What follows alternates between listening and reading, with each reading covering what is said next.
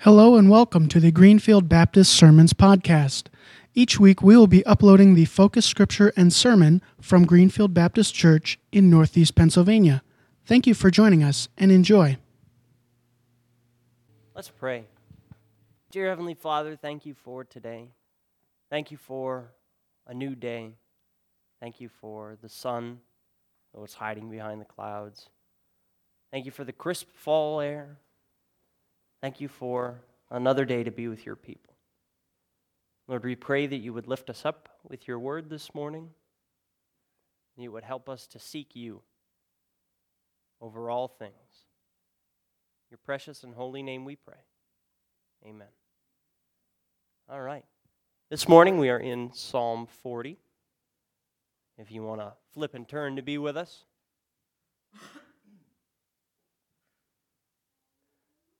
It says, I waited patiently for the Lord. He turned to me and heard my cry. He lifted me out of the slimy pit, out of the mud and the mire. He set my feet on a rock and gave me a firm place to stand. He put a new song in my mouth, a hymn of praise to our God. Many will see and fear and put their trust in the Lord. Blessed is the man who makes the Lord his trust, who does not look to the proud, who does not turn aside to false gods. Many, O Lord, are the wonders you have done. The things you plan for us no one can recount to you. Were I to speak and tell of them, there would be too many to declare. Sacrifice and offering you did not desire, but my ears you have pierced. Burnt offerings and sin offerings you did not require.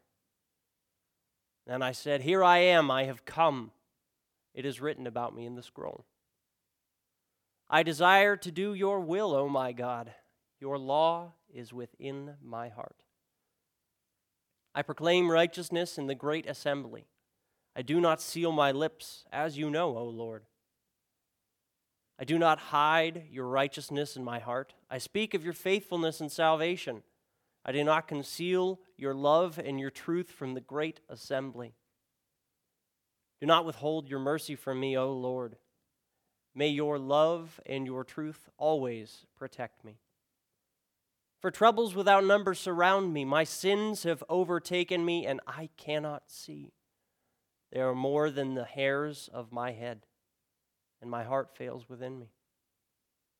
Be pleased, O Lord, to save me. O Lord, come quickly to help me. May all who seek to take my life be put to shame and confusion. May all who desire my ruin be turned back in disgrace. May those who say to me, aha, aha, be appalled at their own shame.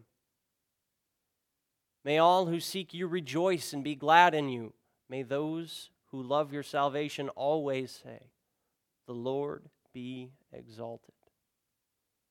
Yet I am poor and needy. May the Lord think of me. You are my help and my deliverer. O my God, do not delay. Hey. Wonderful. Glad to hear that. I'm going to sneak in and I'm going to grab, not a hymnal, I'm going to grab one oh, of these. Like a pen. No, not a pen. I left my Bible in the office this morning, and I could have run away, but that would have been weird, you know. Okay, I'm going to start the sermon, and then I just leave. That I don't know. That doesn't seem, thank you.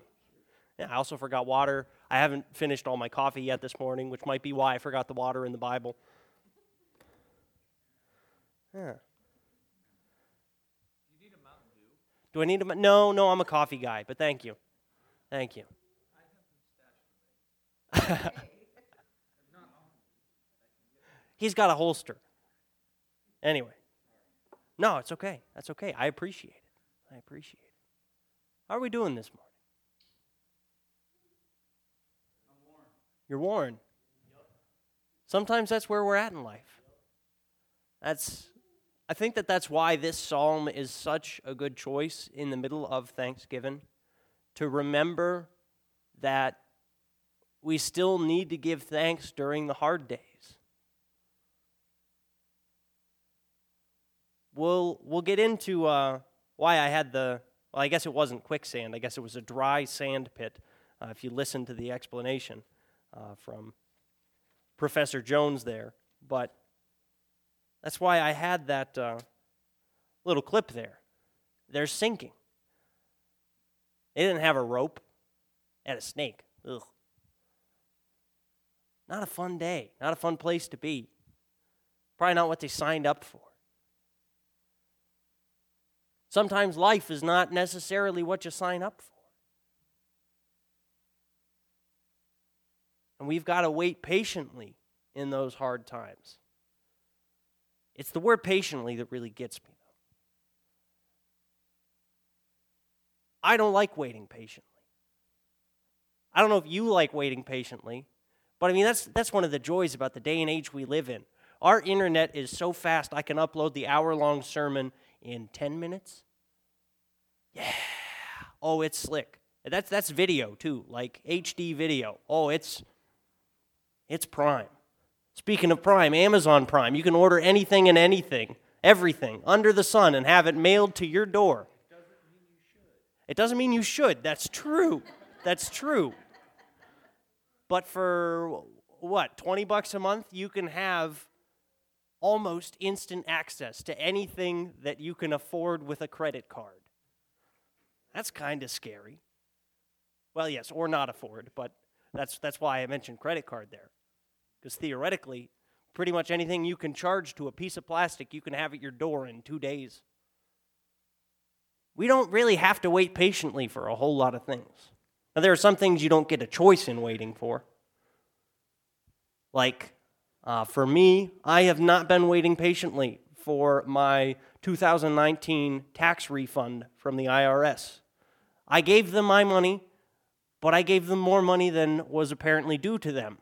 And they have been very slow at returning that to me. I have not been very patient in waiting for that. I don't know if you guys remember the old J G Wentworth commercials, but I'm thinking it's my money and I need it now, right?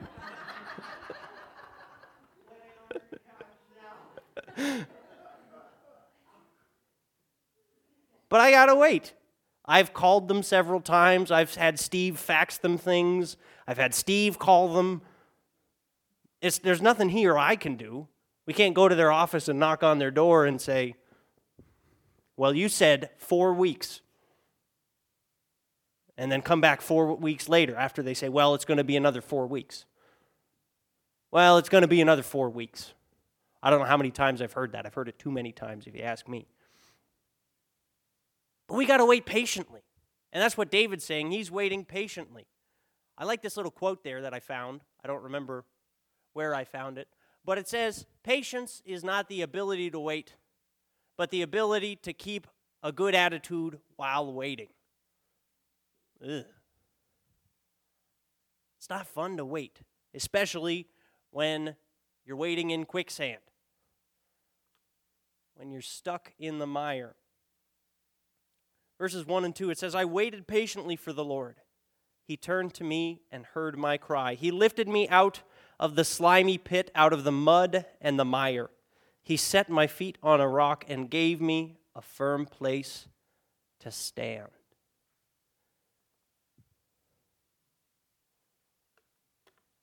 So what mire do you feel caught up in today? It's my first question for you to think about. It's on the back of your Connect card if you grab one. Think about it. We, we all get caught up on things. Whether you're stressed, whether you're worried, whether you had a car broke down, a family problem, and stuff going on at work. You might be mourning the death of a loved one. You might be in dire financial straits because everything is closed down, and that included your workplace for a period of months. We all get caught up in things. So what are you caught up in today? Next thing it says is that he that the Lord lifted him up and set him on a rock, gave him a firm place to stand. He put a new song in my mouth, a hymn of praise to our God. Many will see and fear and put their trust in the Lord. Blessed is the man who makes the Lord his trust and does not look to the proud, to those who turn aside to false gods. That's two through four. I didn't put it up there. But I did put up a Bible passage that it made me think of. As, as I was reading through this and thinking about being stuck in the muck and the mire and the blech versus being set on a solid rock, it made me think of the parable of the wise builder and the foolish builder. So I went to Luke chapter six. If you want to flip along, you can. You don't have to. I won't make you. But I think it's advisable so that you know that I'm not just making stuff up. All right. It says, I will show you what he is like who comes to me and hears my words and puts them into practice. He is like a man building a house who dug down deep and laid the foundation on rock. When a flood came, the torrent struck that house, but could not shake it. It is well built. But the one who hears my words and does not put them into practice is like a man who built a house on the ground without a foundation. The moment the torrent struck that house, it collapsed, and its destruction was complete. If your life isn't built on a good foundation, if you haven't been saved by the Lord from that muck and mire and set you on the solid rock, your life could fall apart. Heck, sometimes even when we're on that solid foundation, it still feels like we're falling apart. Now, you might not be, but it feels that way sometimes. As a as a kind of example of that, I don't know how many of you guys have old garages. I have I have an old garage. It's standing. It keeps my car out of the snow. It keeps most of the little vermin out. But I've I'll be honest, I had to go through with a couple cans of great stuff, you know, the big the expanding foam insulation, and hit the little holes in the ground, and I couldn't get all of them because the ground isn't really level in all the places, and so the garage door doesn't hit it quite level. And sometimes when the temperature changes, it moves a little bit, the floor. Now, it's not falling over. It's not It's not a bad garage. Like I said, it keeps my car out of the snow. It keeps the rain out. It it does all the things that a garage really needs to do. But you wouldn't want it to be your house. You would want your house, especially if it's a tall house, like the the house that I have, that the church has so wonderfully blessed me with. It's a big house. It's pretty tall. It's got two stories and a third if you count the finished attic. You wouldn't want a foundation like is holding up my garage to hold up my house. So there, there is a little bit of a difference there. Again, it's not falling over, and it does what it needs to do. But it's not the kind of foundation you want to build a house on either. When you're building a foundation for a house, you want to dig down deep. You want to have it well established. You want to have it on a firm rock. You want your life to be established on a firm rock. Because the thing is, when they poured that garage, I'm sure it looked wonderful. I'm sure it was flat. I'm sure it was even. I'm sure it looked nice and smooth. But over time, the ground settled a little bit, and the rain came and went, and there was freezing and thawing, and the ground heaved a little bit. Now again, it's a garage. It's not a skyscraper. It doesn't need to have some crazy foundation, and it does what it needs to do. But for your life, for your house, for your household, if you are a leader in your family, you want a firm foundation so that you're not shifting when it gets cold, so that you're not letting in little mice. Actually, I get, I get moles more than I do mice in my garage.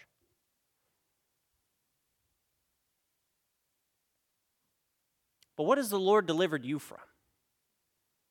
We see that David was delivered from this muck and the mire and set on the solid ground. We know that our lives can be rescued from this muck, this mire, and set on a solid foundation, what has God saved you from?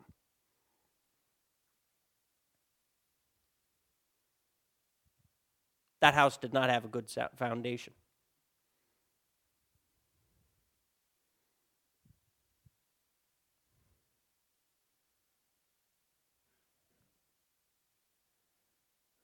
As we keep going in this psalm, it says, "Many, O Lord my God, are the wonders you have done. The things you planned for us, no one can recount to you.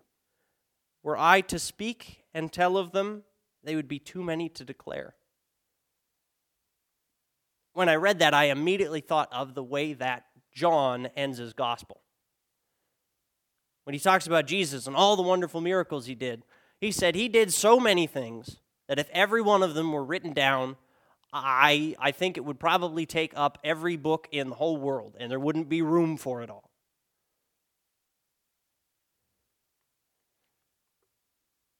You know what's kind of crazy about that? How long was Jesus' ministry? Three years, yeah, give or take, three years. Now, this is a challenging thing that just kind of popped into my head as we were saying, okay, he was he was here for three years. And Jesus said that when he left his disciples, it would be better for them because the Helper would be bestowed on them, the Holy Spirit, and they would be able to go out and do all these wonderful things. If Jesus' ministry was three years, my next question for you guys, which isn't on your Connect cards, but think about this. How long have you been a Christian? And how has the Holy Spirit worked through you? If the Holy Spirit is in you, you have the ability to go out and change the world. Jesus' ministry was three years long, and look at the impact that it's had. Three years. Now, I, I recognize that none of us are Jesus. I'm not trying to say that You know, you're going to go out and start a new religion. You shouldn't go out and start a new religion. I'm gonna, I'm gonna say that right now. Please do not go out and start any cults. Oh man! I know, Kenny. That's where all the money's at, right? And other things, yes, but we won't go there. But what I'm saying is, if the Lord gave us that same Holy Spirit that Jesus had, that His disciples had, what wonderful ways we could bless those around us and should bless those around us. I'm going to skip a couple verses here simply because it's it's a little bit long to go through verse by verse by verse, but I highly encourage you to sit down and read Psalm forty in its entirety. I just didn't want to bore you because this isn't a college lecture, this is a sermon. And there's a difference, and there should be a difference. I'm not going to quiz you guys at the end, so. Yeah, and I'm not taking attendance. Verse eleven. "Do not withhold your mercy from me, O Lord. May your love and your truth always protect me. For troubles without number surround me. My sins have overtaken me. I cannot see. They are more than the hairs of my head, and my heart fails within me." Now, this is the part of the sermon where I could joke that Dan is holier than I am because I got more hair.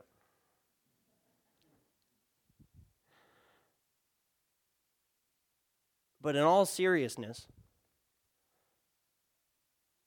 there are times where our sin can be overwhelming. Ugh. Where you recognize, where you see it in your life, and you think, is that me? Did, did I do that? You don't even want to admit it. You feel like dirty inside thinking about it. It's overwhelming.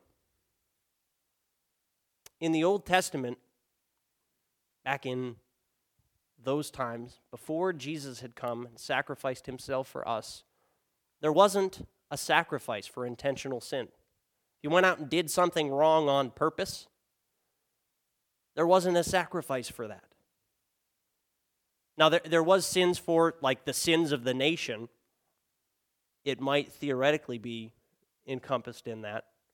But those things that you went out and you did on purpose in a malicious way because it felt good, because you wanted to, there wasn't a sacrifice for that. There was ones of thanksgiving, there was ones of praise, there was ones of if you accidentally did something, and by accidentally did something, there was a long, big list of things you could accidentally do, ranging from um, one of your wild farm animal, well, not wild farm, because that's an oxymoron, one of your, thank you, yes, um, one of your crazy farm animals, there, how's that? Okay, I got I got an okay from Veronica on that one. One of your crazy farm animals going out and killing your next door neighbor to really just about anything. Construction accidents, going out and unrecognizably touching something that made you dirty, which could be any number of things. There were sacrifices for all of those things, but if you went out and you did something on purpose, there wasn't. So imagine for a moment, it doesn't give us a context for what happened with this particular psalm, but imagine for a moment that this was a little while after the Bathsheba thing, or maybe after Absalom was going out and running amok, and David was seeing all this fallout of his sins all around him. Now again, it doesn't necessarily give us a context. It just says that it is a psalm of David. So we can't precisely say, here's everything that was going on at that time, everything that was in his head. But imagine how that would have felt knowing that there was all this chaos around you. All of your sins were out there for everyone to see, and there wasn't a thing he could do about it.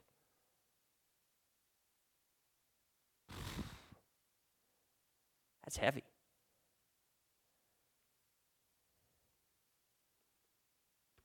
So what do you do when you feel surrounded by your sins? Now, I picked this like muddy little sheep with the long hair because it was talking about how our sins, well, how, how his sins outnumbered the hairs on his head. And I know I made the bald joke, but I think if we're counting our sins, we all look like this sheep.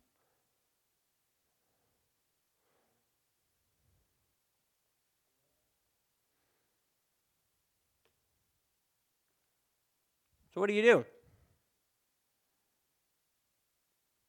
Fortunately, much like this psalm, if you kind of follow that same progression, we see that we are able to be lifted out of the muck and the mire, says in Romans chapter six, don't you know that when you offer yourselves to someone as obedient slaves, you are slaves to the ones you obey? So whether you're slaves to sin, which leads to death, or whether you are slaves to obedience, which leads to righteousness, you're a slave one way or the other. You're either a slave to your desires, to sin, to selfishness, to greed, to lust, or you're a slave to the Lord. But thanks be to God, though you used to be slaves to sin, you have come to obey from your heart the pattern of teaching that has now claimed your allegiance. You have been set free from sin and have become slaves to righteousness. We've been freed from that bondage, from that muck, from that mire. We've been plucked out and cleaned off and set on the path of righteousness. We've been given that firm foundation. Now, what is that firm foundation? Well, Ephesians tells us a little bit about that. It says, now therefore you are no longer strangers and foreigners, but fellow citizens with the saints and the members of the household of God, having been built on the foundation of the apostles and prophets, Jesus Christ himself being that cornerstone, in whom the whole building being fitted together grows into a body temple, oh, into a holy temple, sorry, of the Lord, in whom you also are being built together for a dwelling place of God in the Spirit. So we're plucked out, we're given that salvation, we're cleaned off, and we're set together. Our foundation being Christ and the Scriptures. Our building being our unity in our faith, relying on one another. A building, while a foundation, is pivotal in keeping it up. A building also can't stand if it doesn't have any trusses. You're not really going to like your building if it doesn't have any walls. Wouldn't really be much of a building. That's more of a, what is it, a pergola? A pavilion, yeah. Or if it's just a roof, you've got a gazebo. That's not really a building, though. If it doesn't have any insulation, it's going to be cold. If you don't have any siding, it's probably going to be damp. If you don't have any electricity, it's going to be dark. It's not much of a building if you don't have different components in there holding it together. Now, you wouldn't have any building at all if you didn't have a foundation. It would just fall over, sink into the ground, like that big old house that we had on slide, I don't know, four or five. So we're plucked out, we're cleaned off, we're given that foundation. We have a place to belong, to hold us together and to hold us up. And that's the church. That's what we're here for. If you want to go back to Dan's hospital model, we're cleaned off, we're these broken people. It's like when they take repurposed lumber. It's a beautiful thing. It's gotten really trendy. Um, it's a great way to not actually have to chop down more trees. It's also a great way to make a lot of money if you find any shipwrecks. I'm serious. They'll charge you hundreds of dollars by the square foot, if I understand correctly. They'll take, like, shipwreck lumber, and they'll sand it all off and make it all fancy. Yeah, it's a thing. Yeah, salvage lumber. Um, you can go look it up. Yeah.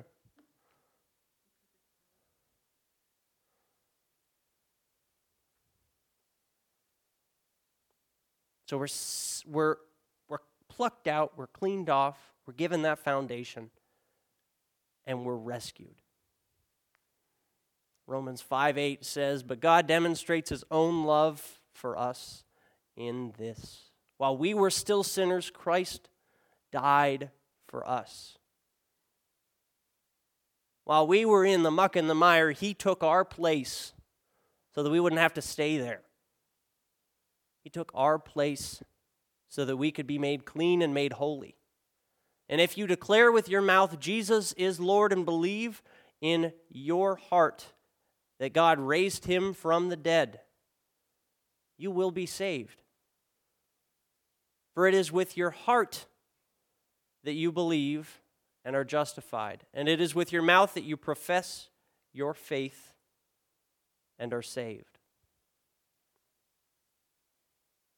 No matter what position you're at,